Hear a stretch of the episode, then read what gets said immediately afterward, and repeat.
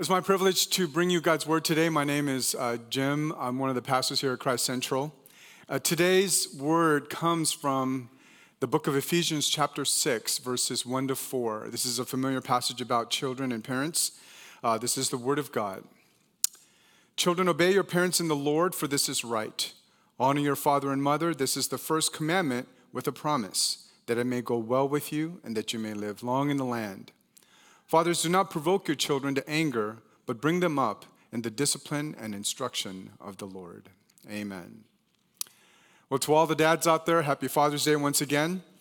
I know that Father's Day isn't as important as Mother's Day, and we know this because they had really nice snacks. We have okay snacks. I'm just kidding. Whoever brought it, thank you so much. We're not putting it down anyway. Um, it's still an important day as we celebrate dads, and um, I just I re- I'm so thankful for my dad. My dad turned 89 this past Cinco de Mayo. Um, he's still in good health, and yet he's struggling with dementia. Uh, and he asks the same question every five minutes. In the beginning, it was kind of hard for us to hear him ask that. Uh, but now we kind of realize that's just the way it is. And so we laugh, but we also just kind of answer his question. My father wasn't the most ideal father. He worked hard most of his life. In fact, for many years, he worked 16 hour days, assisting my mom with a burger shop as well as working at Kaiser as a respiratory therapist. He came to the States in 71 and he worked odd end jobs to try to feed his family. And to this day, I can't say that I really know my dad very well. He was a man of few words. Uh, he didn't offer me fatherly advice. We didn't go on father son trips. Um, and I love my dad. And I wish I had the maturity many years ago to get to know him a little better before the onset of dementia. Someone once said that every man is trying to live up to his father's expectations or to make up for his father's mistakes. And as I thought about that, I realized a lot of my fathering for my kids comes from the things that I wish my dad did for me. We all have some father wounds, we all have father joys. Some of our fathers are with us, some have gone to the Lord before us. And yet, as a father myself, I want to say to you that the only perfect father I know is our Heavenly Father. The rest of us are but a shadow of this good and gracious Father. And being a father and parenting in general, the work is being done by imperfect people making a ton of mistakes, trying to love and be loved, and we take a lifetime of learning and trying to figure this thing out. It doesn't matter how many books I've read, it doesn't matter how many inspirational stories I've watched.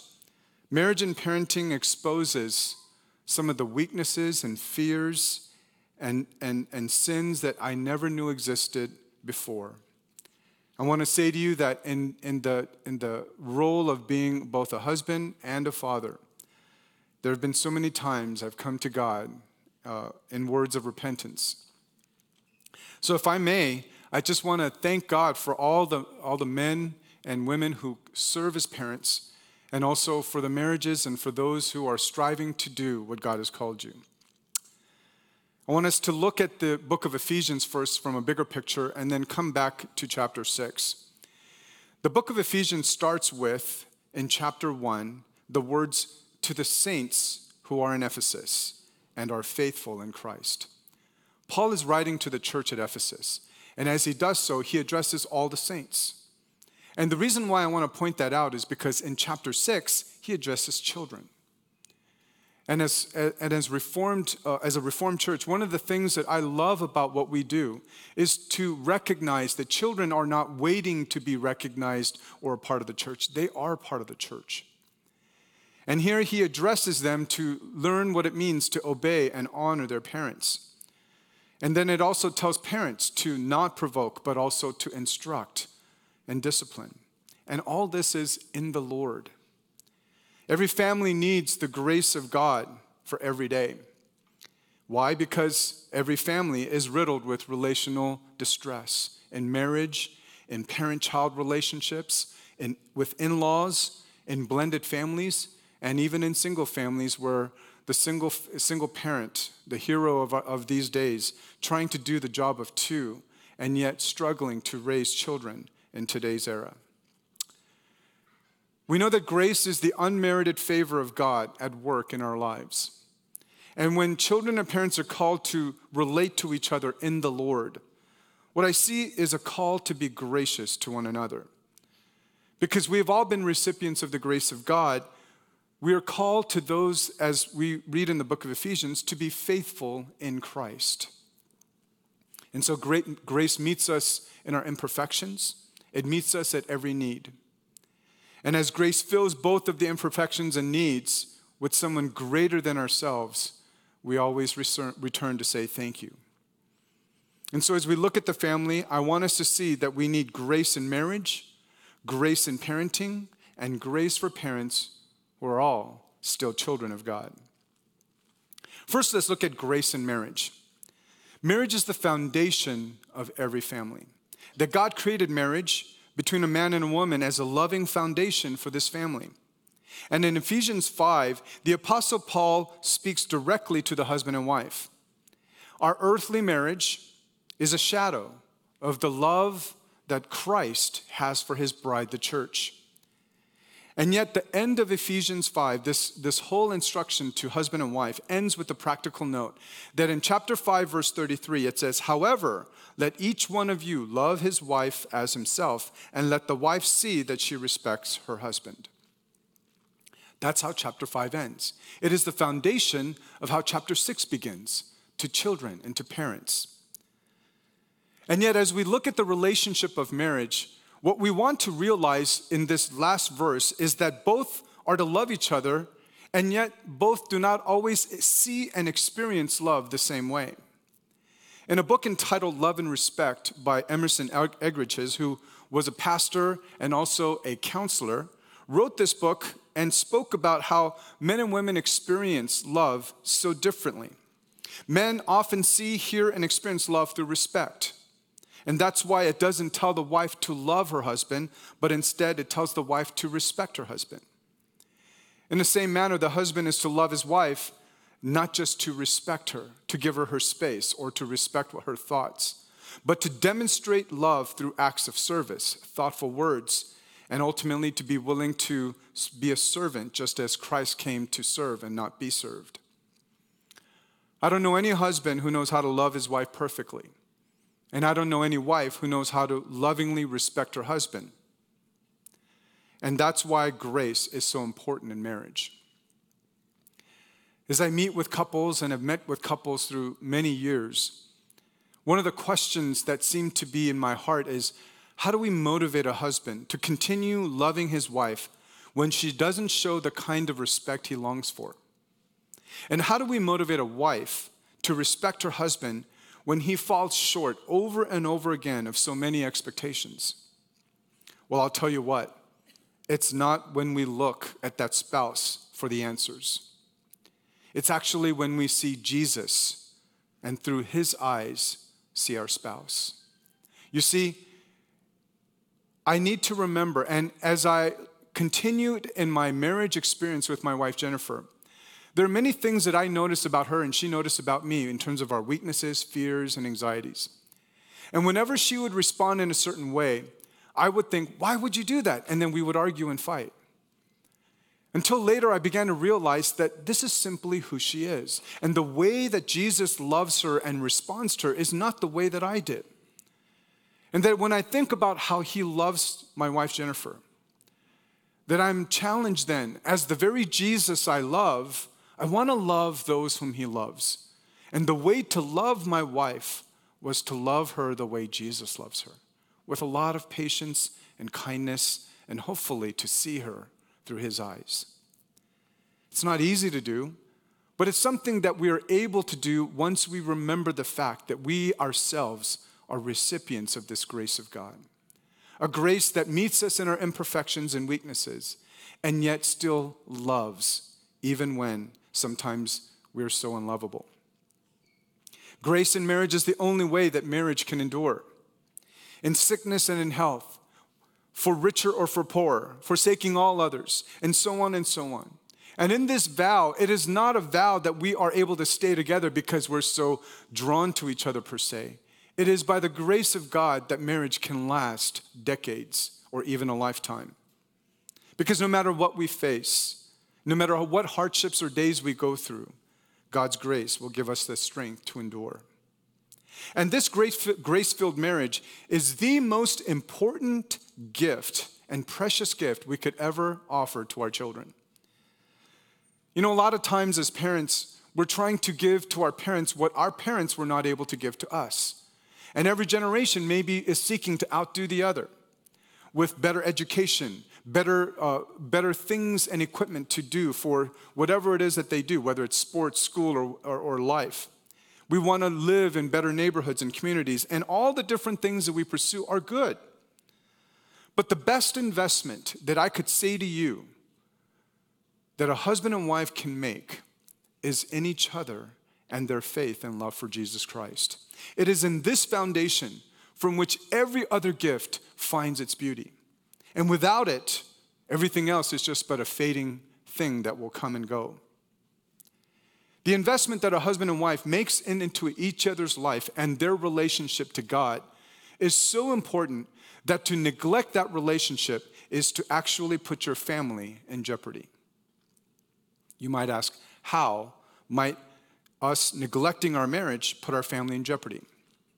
When, when kids become the priority in the home, it is a huge mistake. Children are a gift from God and the result of love and commitment between a husband and wife. And yet, the mistake is focusing on our time and attention on our children first while neglecting our spouse.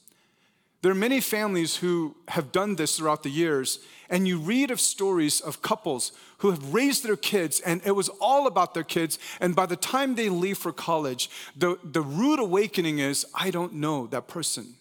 I don't know that person called my husband or my wife. And what happens is in this rude awakening of the empty nest experience is that couples drift and some even divorce. It's because it was all about the kids. And if you ask any child, whether it's during their childhood years or later in their adult years, what is the most important thing that you wish your parents gave to you? It is that love. It is that safety and security that is found as the husband and wife truly do seek a path to love each other, not perfectly, but they know that they are making that investment. With all the best of intentions, we want to give our children the very best. But I want to say to you today that the most important gift that we give to them is our relationship with each other and with God. To do otherwise is, is similar to the illustration that if you're in an airplane and the air masks drop, it is to put it on your kids first. It is important that you put it on yourself first so that you are healthy and able to give to your children what they really need. And sometimes, out of the urgency of the, or the fear of the what if, our attention is drawn to our children, understandably. And many of us have done this. Jen and I have done this. And yet we realize that this becomes unhealthy. It feels like we're parenting on sand. Because as we try to do the best things, we know that our heart might be filled with anger, unforgiveness, maybe even bitterness and resentment. And all the while, we want our kids to know about Jesus Christ and to be good and faithful children of God, as, the, as well as students and athletes and, and musicians or whatever. But we know that if our marriage is not strong, then it's like being built on sand. It's kind of like a preacher who prepares a message and yet spends very little time with God. If there's ever a question as to who initiates this, may I emphatically say it is the husband. In Ephesians, we understand in Ephesians 5 that it's Christ who loved us, who gave himself up for us, even before we had any idea of what he would do for us. And the role of the husband is to love his wife as Christ loved the church. And so we need grace in marriage. The second grace that we need is in, in our family is parenting. In verse 4, it says, Fathers, do not provoke your children to anger, but bring them up in the discipline and instruction of the Lord. When I read this, I sense the need for grace and wisdom the grace to not provoke, and the wisdom to discipline and instruct. The first exhortation of this verse is what not to do. It says, Fathers, do not provoke your children to anger. And here I want to just kind of include both parents because some, in some readings, some people might say that fathers, just like brothers, refers to the ladies in the family. That he is addressing the father uh, ultimately because it does say father. And I do want to also say that the buck stops with us. However, it's spoken again as a reminder to us in Colossians chapter 3 verse 21 when it says fathers do not provoke your children lest they become discouraged. And here the word discouraged is disheartened or broken in spirit when they are no longer con- connected or wanting connection but they're now disheartened. The tendency is common enough where parents while seeking the best for their children might anger them or discourage them. There are many things and many ways that we could provoke our children to anger. I just wanted to share a few. One of them is presumption. To presume the child should know what you meant or what you were trying to do. You lost your temper. Well, you know, I didn't mean to say that. You know, you shouldn't be angry. And they're just broken. It is the expectation that they just should know. And it is the ultimate uh, demand sometimes where we might even be presumptuous that you should just know that you know what when i say something you just need to follow which leads to the second thing that often can, dis- can discourage or anger a child which is demanding compliance without explanation just do what i say and you know when you when you lay down a rule or a guideline in your family one of the words that I hear, I heard so much during the early and mid teenage years, that one word after I say, you need to do this, you know what the word is? Why? if, if, again, for every time that we would lay down a direction or teaching, one of the first words out of, the, out of our kid's mouth is, why? And the first response, if irritated, is, I don't, I don't need to tell you why, just do it. And I know that you and I, and if you're parents, you've experienced this, and if you're a child, you might have heard this as well, that you understand that we don't like just something to be told. It would be helpful if we had an explanation. And that this explanation would convey a sense of concern and an understanding that they simply want to understand. Whether they agree with us or not, whether anything will change or not, an explanation could be helpful. The third thing is hypocrisy, having a double standard. Stop fighting with your sibling. And you know what sometimes is on the tip of the, uh, the tongue of our kids? Well, you fight with mom all the time. One of the things that I found so interesting, especially in my teens, is that fairness is supreme. Grace is not found.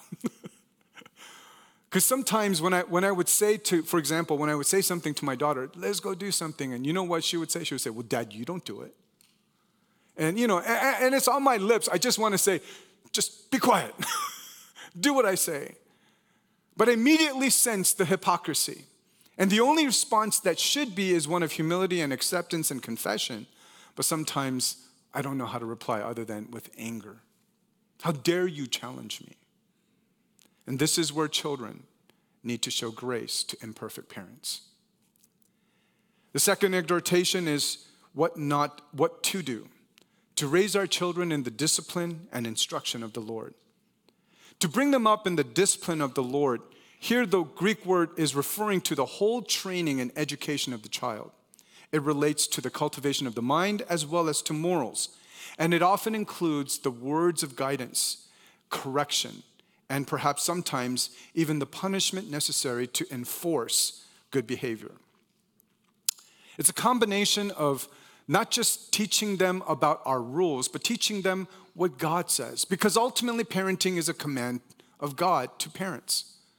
And that one of the things that needs to be conveyed to children is to help them understand I'm doing something that I know I have been commanded by God to do to the best of my ability, even imperfectly. And for example, in the Han home, there were three very absolutes that you cannot do. The first one, don't lie. The second one, don't hit.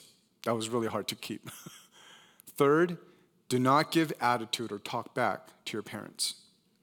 The first one, lying, I try to help communicate as a pastor and as a father, more as a father, hopefully, that it's important for us to understand that truth telling is not only good, it's healthy, it also reminds us that Jesus is the truth. And the only person who is, who is called the father of lies is the enemy.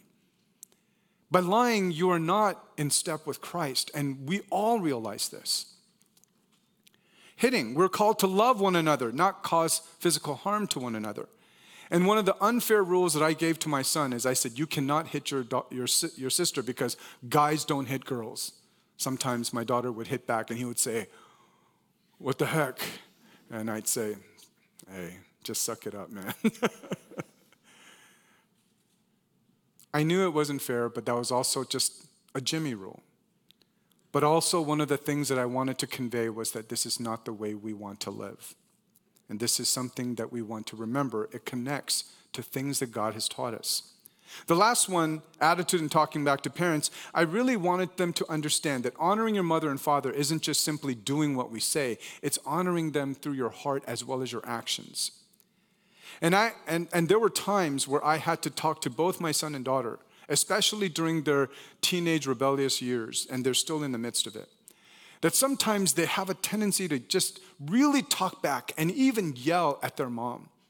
They wouldn't do that often as much to me, but they would do that often to their mom. And one of the things that I had to do was to step in and calmly invite them to their room and sit them down and say, Listen, I get it. I get you why you're angry. I understand sometimes you feel this is unfair. But you cannot speak back to mom that way because if you do, not only are you going to have a problem with her, you're going to have a problem with me. Do you want to have a problem with me? That's right. They said no. You see, it's hard to anger Jimmy, but when Jimmy gets angry, oh, it's bad. Our goal is to be clear and offer grace. The grace was through warnings. Hey, look, I'm warning you, you blew up. I'm going to let it go this time, but the next time there will be consequences. It's important for us to understand that the discipline of training and educating our children is the vital work of both, and yet it is an important thing that the father upholds in the family. Secondly, we are to bring them up in the instruction of the Lord. The word instruction here speaks of admonition or exhortation. It is giving a clear, emphatic direction with a gentle and yet calm voice. This is where grace comes along with the instruction. This is the need for parents to have God's word as a part of their family value as well as their family rhythm.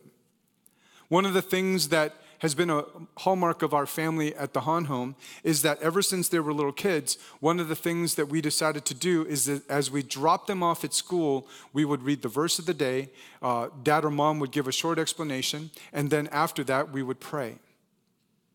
Once they started driving on their own, I said, You need to do this on your own.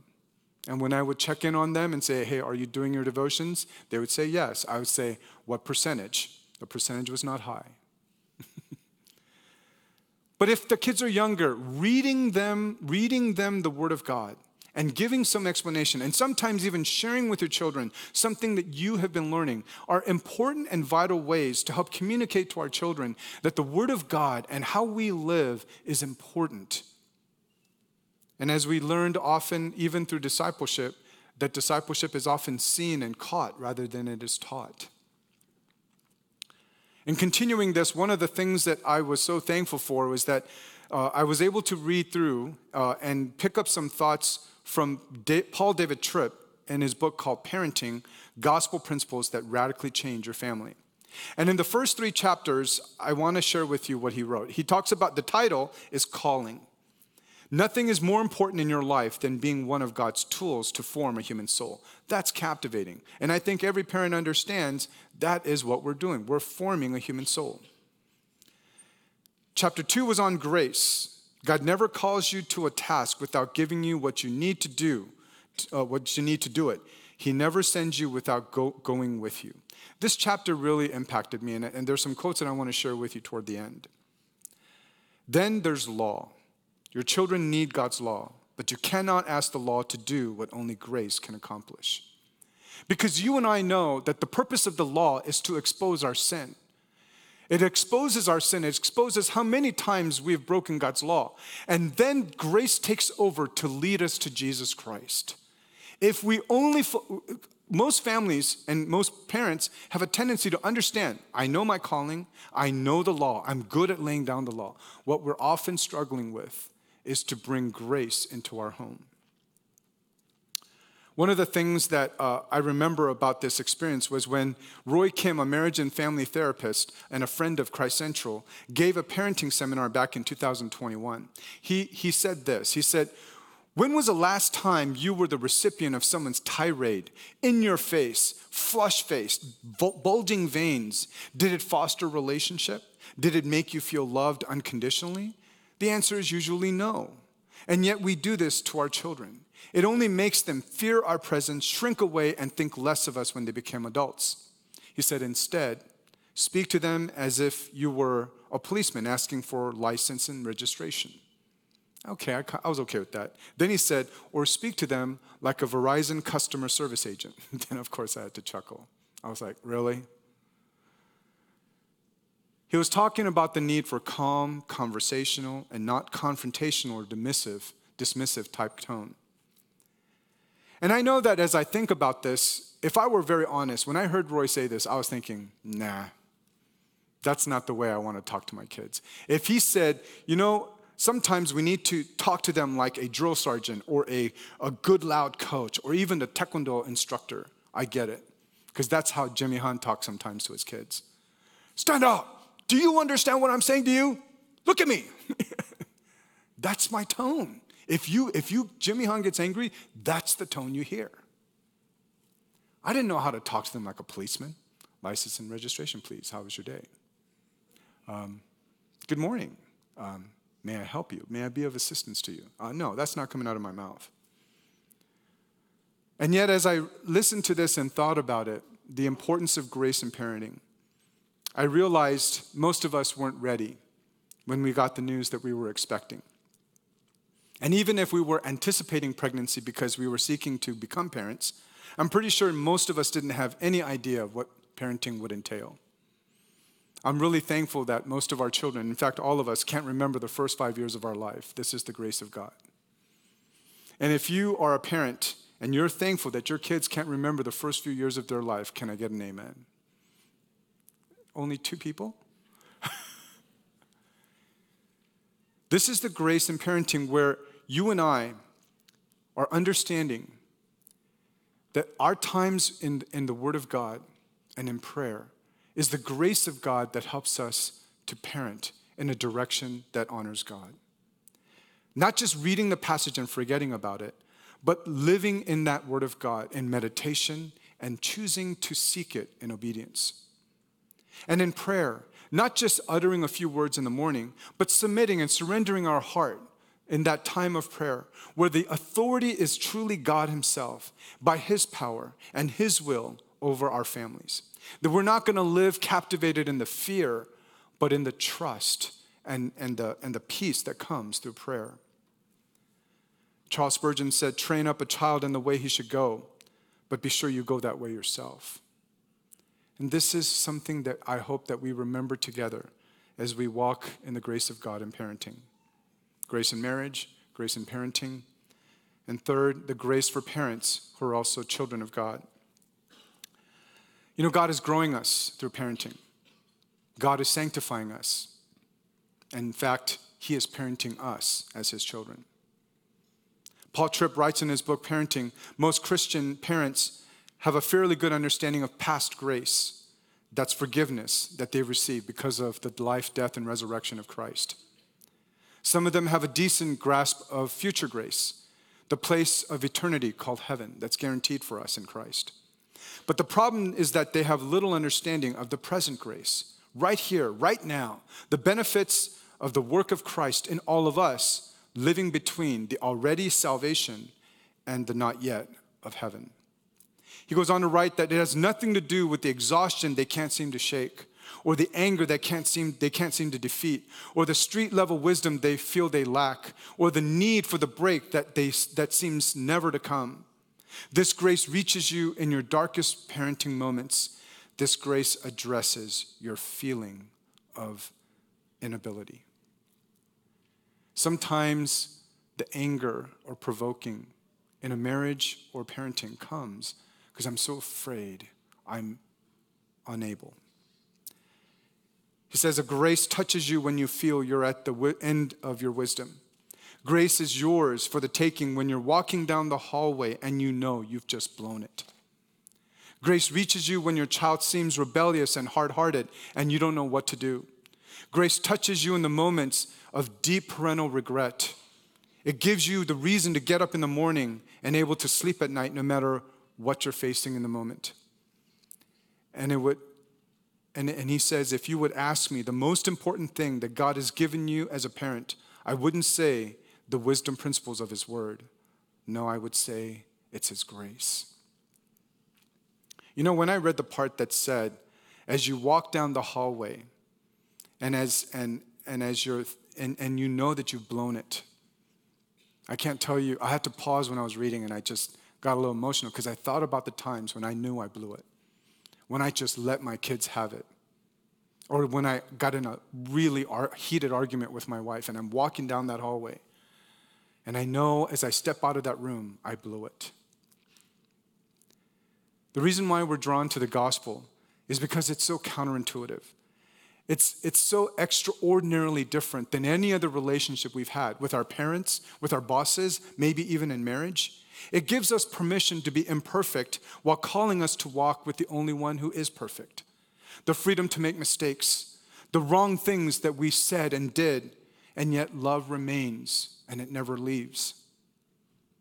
In fact, Tripp writes this particular point, and I love this. He says, rather than your inability being in the way of God's plan, it is part of his plan. He knows that parents who admit that they are inadequate and run to God make the best parents. You see, you don't need to be able, he writes. He asks you to be willing. If you're willing, he will meet you in your weakness and change you.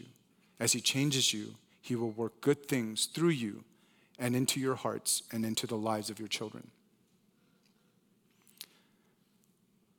It reminds me that I need help, not just God's help, but the church's help. I'm so thankful for our children's ministry the wonderful VBS we had this week. And thankful for all the parents, the men and women, the, the college, the young adults, as well as the, the uh, students who were able to volunteer. Some of the videos I saw and some of the snacks they ate, and uh, man, that was amazing. I was able to be here and see the, some of the setup and the events and the meals that they shared. We're so thankful. And as parents, we understand that we are the primary teachers, and the church comes alongside us to be the supplementary, supplementary teachers. We're so thankful that we have the church. And yet we need to remember that we are the irreplaceable tool in the hands of a powerful God to teach and to raise our children in the gospel of Christ. Some grace principles to end for parenting. One of them I want to share with you is that God's grace grows and changes you as a parent. And what is spoken of here is that we are parents in the middle of our own sanctification. You and I are still growing in Jesus Christ. And as we remember the gospel and as God is at work in us, thank God that ultimately it's not just what you and I do, it's how God is at work in our lives and in the lives of our children. The second principle is that God's grace liberates us from the prison of regret. A lot of parents live in, paralyzed in that whole catalog of what ifs and if only. If left to ourselves, and the what ifs and the if onlys would destroy us. It is living in that fear of incomplete, doing something wrong, not knowing if our kids will be able to grow through it. And yet, as we come to God daily and learn from Him, I hope that you understand that God knows that we are imperfect. The job is greater than us, and that's why we need His grace every day. I want to leave you with this quote from the book. Tripp writes God's grace welcomes you to learn from your past, to confess your faults, receive forgiveness, lay down your burdens of guilt and shame, and with new hope and courage to give yourself the joy, with joy, to what God is calling you as a parent right here, right now, in this present grace. Let's pray.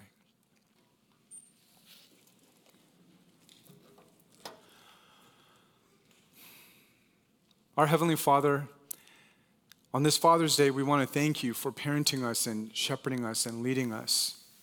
We know that we are undeserving, and yet you meet us with your grace.